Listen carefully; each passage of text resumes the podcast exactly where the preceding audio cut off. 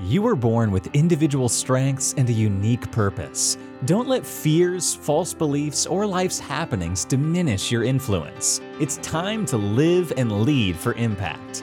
Host Kirsten Ross, expert of transformation, will help you defeat the drama and overcome the trauma that can stop you in your tracks. You'll gain focus, find confidence, and take bold action. Unleash passionate, purposeful you. Let's go. Welcome to Live and Lead for Impact. I'm Kirsten Ross Vogel, your host. Today I have Kison Patel with me, and I'm really looking forward to our conversation. He's the founder and CEO of M&A Science with a passion to drive the M&A industry forward. He was an M&A advisor for 10 years in which he sold large larger companies such as commercial banks and hotel chains. In 2012, he noticed teams lacked efficient technology to manage deals and created DealRoom, an M&A lifecycle management platform. In 2016, he started the M&A Science podcast, devoting his time to create best practices and lessons learned from real life deals. Kison then created the M&A Science Academy in 2020 to offer step-by-step training to those looking to master M&A, featuring courses created by top-level practitioners through developing technology educational content and industry training, Kison aims to bring better practices to an industry with growing market pressures, transaction values, and competition. Welcome, Kison. Hey, thanks for having me, Kirsten. Yeah, I'm looking forward to it. You know, I just have to start with tell me, um, because I've worked a little bit in the M&A world, but sometimes, you know, me as the people side of the business, I feel, of course, that's going to be my focus, but I feel like sometimes they don't do enough due diligence in that area. So, what are your um, kind of thoughts on that. In terms of skipping the diligence and doing m&a no and focusing on like the, the people side of the business and and par- as part of the due diligence the team the leadership those kinds of things. Is that that's a part the, of that's the biggest thing we see trending in the past five years. We've traditionally had this finance focused m&a approach. Companies are realizing that doesn't end with the best results and organizations are becoming much more conscious and focused about the people. When we say the people, we mean not only the employees but also the customers. Uh, with that, I would say a couple big things are starting to shift. One, what's the end state? Like, what are we actually trying to achieve here? And what is that going to look like when this deal is completed? Can we bring that to the beginning of the process so that executives can get aligned around what they're trying to achieve from both sides and start outlining that go to market what are those actual key things that need to come together to be able to achieve that? Uh, this would also include bringing that leadership that's going to be responsible uh, maybe like an integration leader uh, who's going to take charge of these actions have them involved very very early in that process so that they can understand the business, build that relationship with the executives from the company they're acquiring, and get those things aligned a lot earlier. I think the other component with it as well is values. Understanding each organization's respected values will help you understand their culture, leadership approaches, what's uniquely different, what are some things that maybe starkly different that could be things to address. Uh, this may help identify how the company should be integrated to the depth of integration, or maybe find some differences that are going to be difficult to mitigate and may warrant the deal not to move forward. Um, and then I, I think with the journey of going through this process, being very mindful about the things that need to be planned for with integration, but also giving visibility to the company that you're acquiring and what's going to happen. So they're not blindsided by this massive amount of change management that occurs as a result of M&A. Uh, I think those are the key things are that um, are shifting to the people focus when we see the trend happening in M&A. Yay. I'm I just have to celebrate that for a second because uh, for so long it just seemed like there wasn't a focus there and you know again uh, so often when things go totally awry like I'm the kind of person I mean I'm happy to come in and clean it up and help align cultures and you know uh, whether it's bringing cultures together or align them with the objectives of the organization but um, I, yeah I just always thought that was such a blind spot and so um, it's been a bit of time because of COVID et cetera that I haven't kind of really been in that world but I'm really excited to hear that so starting off with some good news yeah for and, me well, anyway i hope others are excited who are listening It definitely depends on the maturity of the company too. I, I, still think there's a lot of companies that are doing their first, second, third acquisition. They're pretty early they're probably still making the same common mistakes but I, I definitely see this as a big emerging trend with more of the mature companies that have done half a dozen or more acquisitions. Great. And and um so tell me a little bit more uh i know i kind of like si- sidetracked us there quickly uh, but that was a, a high interest to me. But so tell me a little bit more about your work and the impact that you're working to make in the world. Sure. We focus on all things m&a i think was unique unique about our story is we started with a focus on technology that we saw this massive opportunity in the M&A space with how outdated the the industry and behind it was that um, that they were basically using email and Excel to do everything to manage billion dollar transactions. Uh, we took a lot of inspiration from the software industry, particularly the way software engineers were using these cool project management tools to manage building software, and thought, why not for M and A? And that's where the original inspiration for starting our first product DealRoom emerged in 2012. And uh, it evolved. I mean, it just started with one problem, solving the due diligence problem, then the integration that comes after and building continuity between those stages, then pipeline management. So over the past 10 years, that technology product evolved into a full lifecycle management solution. We noticed that there were small firms that needed better solutions too, but they didn't quite need all that robust functionality. So we did a spin-off product called FirmRoom as a low-cost option for data security and those kind of transactions. And about five years ago, a combination of things. One was we noticed there's a bigger problem in the industry, and that the industry was very siloed and lacked standardization and best practices around that time, a friend of mine, Andy, was encouraging me to start a podcast. I remember him telling me, Hey, man, you should do a podcast. And my response was, What the hell's a podcast? He's like, Don't worry about it. It's the next big thing. You just got to do it. So we essentially married the ideas together of trying to tackle this other issue by leveraging a podcast as a platform to enable practitioners to share lessons learned. So then we can, in turn, identify the patterns and the proven techniques in the industry which led to evolving that podcast into a full digital media business where to date we have over 350 published blogs, ebooks, two published books, an online school that we run, and a whole series of events and, and roundtable series. Um, so the business has evolved to become a hybrid of an educational business and a, a tech business, but all for the greater good of evolving the industry so that these large transactions m&a tend to be the, the largest transactions in the world can be more efficient, have better results. And we hear stories, if you know folks have been involved, where M&A happens, a lot, a lot of uh, disruptions happen to the business. People get frustrated, confused, blowups happen, and people can quit their jobs. And with that, a lot of value gets lost. So I think that when we tie back to the earlier theme, can we ultimately create a better people experience so that original vision of uh, the vi- original vision of innovation can be aligned and actually obtained so people are motivated through that process. That's great. Yeah i mean people are always going to be part of the equation so i'm so happy to hear that there um, that there's a focus on improving the experience which you know ultimately uh, you know, comes down to good communication so that there's expectation management to help people work through the you know the difficulties of change uh, and hopefully have maybe some input if possible too. So uh, so i love it. Um, so um, what personal experiences motivated you uh, besides your friend saying hey you should do a podcast but but what are some personal experiences that motivated you uh, to make this unique impact? Obsession. I, I think i've uh, felt i've had challenges in my personal life even starting as an early age, Kirsten, where I was born with a club foot, having immigrant Indian parents. There was no circumstance was I to miss school. So I've always had to have about a half a dozen operations every summer and ended up missing a lot of the the typical uh, sports and, and just playtime that you would have in the summer. But it was just one challenge. Here's a physical challenge. Going through high school, I struggled with a really short attention span, which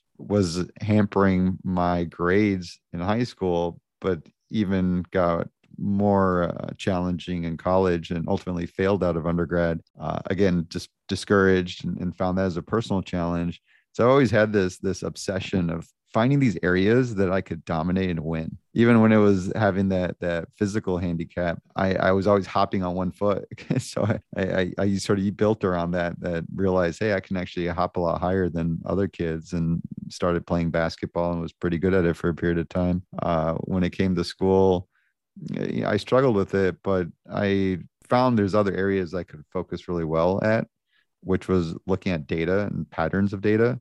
And that's what allowed me to get into a career where I could consult companies on buying assets and selling assets because I loved looking at these big data trends and patterns and analyzing company financials and did that really well. Uh, despite not finishing my undergrad, I still was able to, to build a career out of it and eventually start my own consulting practice. But there's always this obsession of finding where I could be the best. And that's where it's it's led me to focusing in certain industries where I got involved in consulting the hospitality industries on assets there and then eventually small financial institutions like community banks uh, evaluating those type of businesses buying and selling them. That's where when i saw the opportunity to get into the technology side or was searching for the opportunity uh, i stumbled across our um, current business model, which is again, can we find something that we can just dominate? Can we be the best in the world at it? I, I think that's like the real driver to get to where we are today. Oh, there's so many great lessons in the in what you just shared, um, and I love the tenacity one, and also that flexibility. Uh, it, it comes to mind that uh, oh, it's just the little story about like the um, I forget if it's the bird or the frog, but you know, you say the bird isn't valuable because it or isn't good because it can't swim, or vice versa.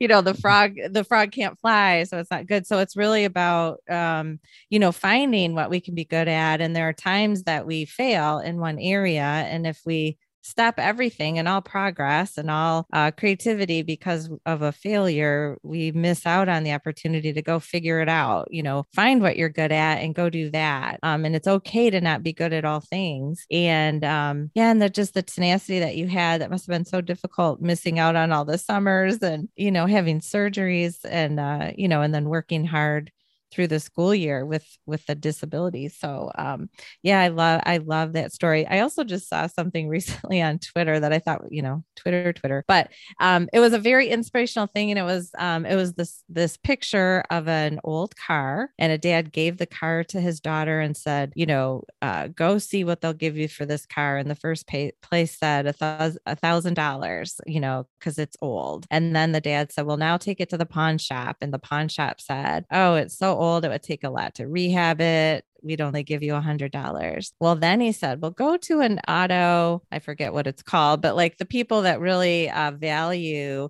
older cars, like uh, antique vehicles. Uh, and there she could get a hundred thousand dollars. And so it was not, you know, you don't define your value by, um, you know, just because one group or set of people or circumstance says that you don't have value. You go find where you're aligned, and then you have value. So anyway, uh, I I think that um, I feel like that's aligned with what you just shared. That you just kept going and and found ways to find what you were good at. And uh, yeah, I love it. So thanks so much for sharing that.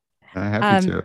Yeah. So um, when you think back to um, an impact that you've made, maybe it's with one client or one M&A group or one specific deal. Um, I love to have people share what fuels their own passion because I think as entrepreneurs or, you know, nonprofit you know, there's always going to be challenges. And so keeping our eye on the prize and realizing this is why I do what I do is helpful. So thinking back to those stories where you really made a difference. So um, can you share for you what that story is? Yeah. I mean, we get we get wrapped up in just the, the nature of the business we work. We always have these NDA agreements where basically you can't tell the client and what you did, but uh, you know, happy to share just some general examples. Yeah, uh, a lot of it is really around creating efficiency for these organizations. When we work with them, they just don't know better. They've been doing the same thing the same way for maybe a decade or longer, and they just very manual uh, when we're able to come in and essentially build a system for them and say, hey, here's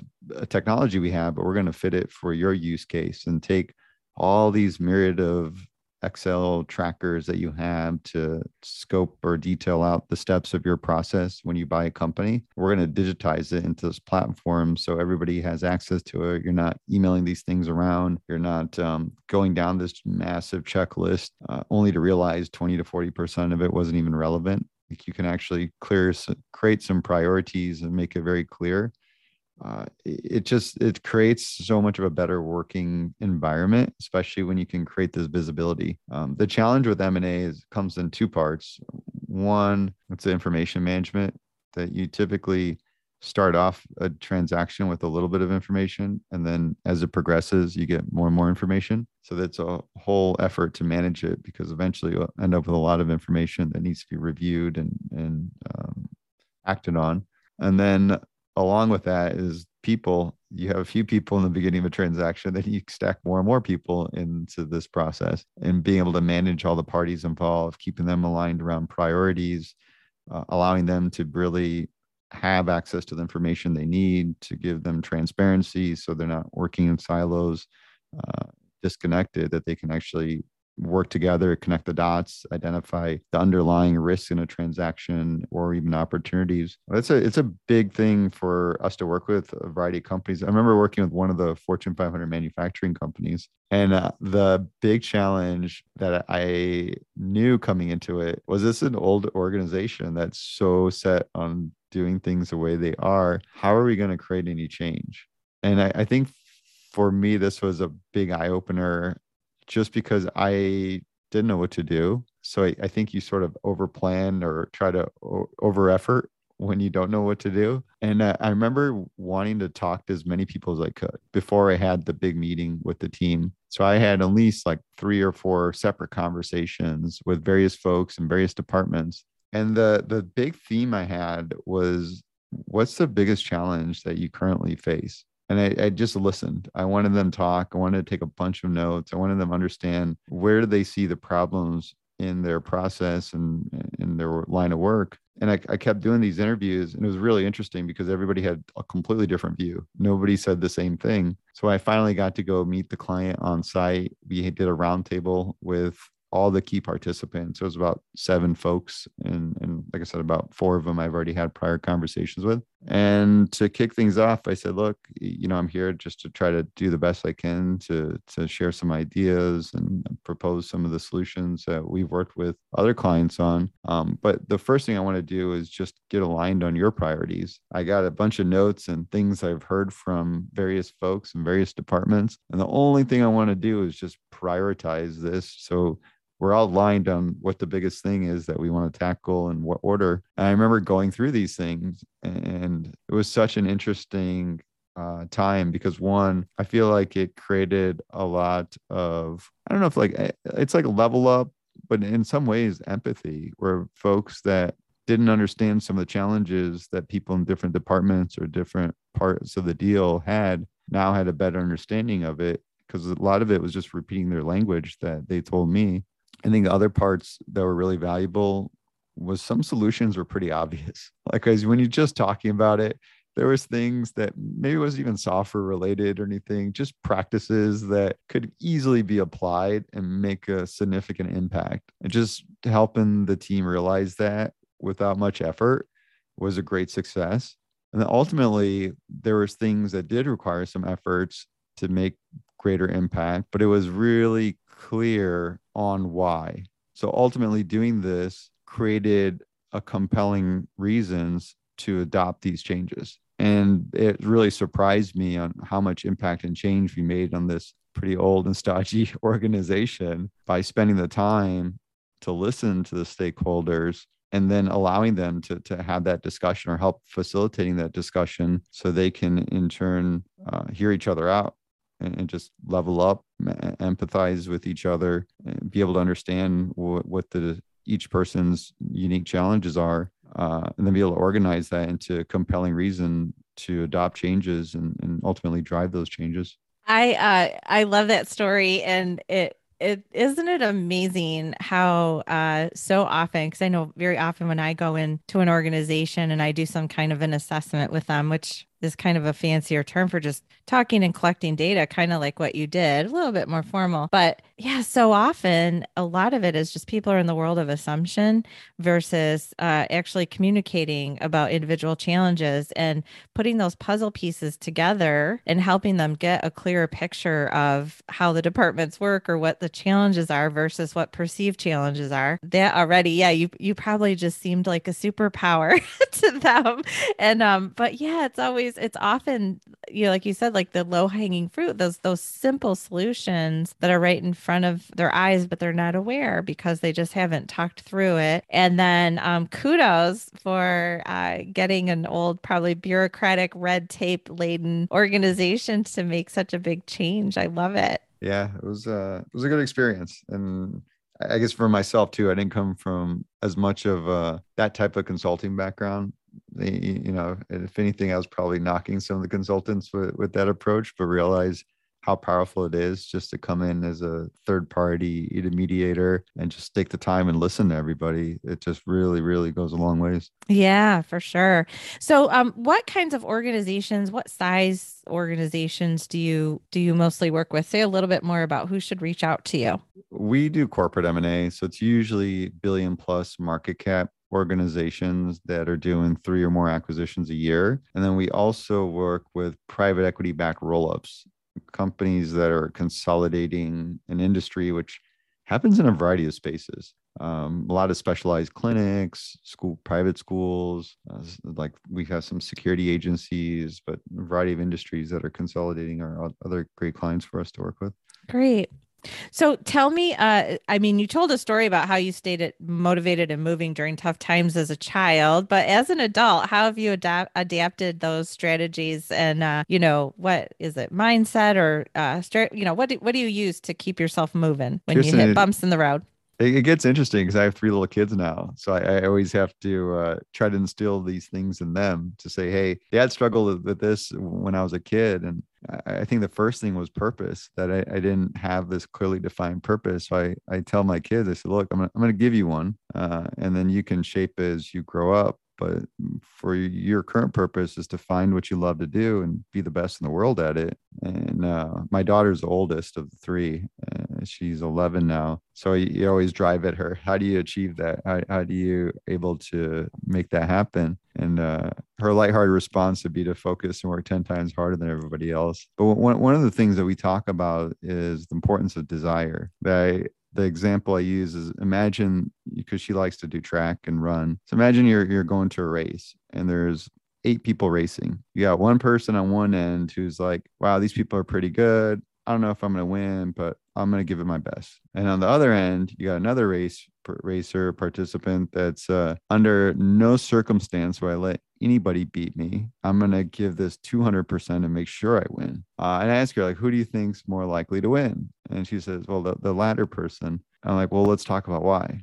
And the the theme of this is that the person with that that greater level of desire would put a parallel effort parallel level of effort along with that desire, right? More desire, just more effort goes into it. Uh, and usually the person that puts in more effort has the results that they're looking for. They get a parallel level of results. So that's why we always talk about that importance of mindset to be able to fuel yourself for that that desire so that you can ultimately get the results you're looking for um, there's a little bit of, of, your mindset and this is where we get more into values. Uh, the the three values i push with the kids are discipline learning pattern and empathy. Uh, that discipline is part of that. Like can you get comfortable doing these things that you may otherwise be uncomfortable doing? Can you get in that mindset from the moment you wake up that it's time to play the game and be very objective about the things that you need to do to achieve and get the results that you desire? Um, learning pattern is important because along the way, we need to constantly learn new skills. We need to learn them as quick as we can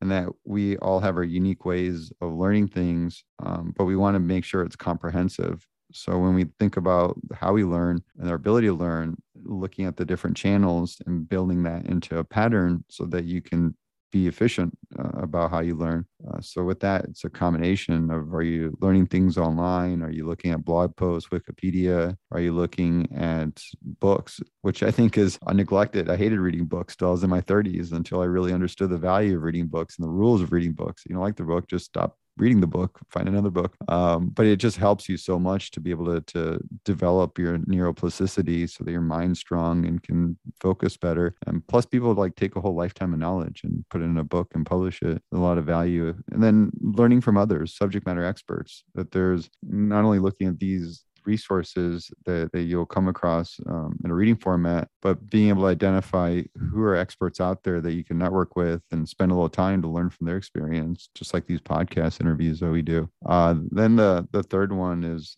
with empathy I think this is the one that is really critical in building both professional and personal relationships. But a lot of times we enter these conversations, we have an agenda, and it gets difficult not to think about our own agenda, but to really be able to put that aside. Or even if you're entering a conversation where you think you may know more than the other person about the topic and discussion, put that aside. Can you assume what you know is wrong or that you know nothing? And really, really intently listen.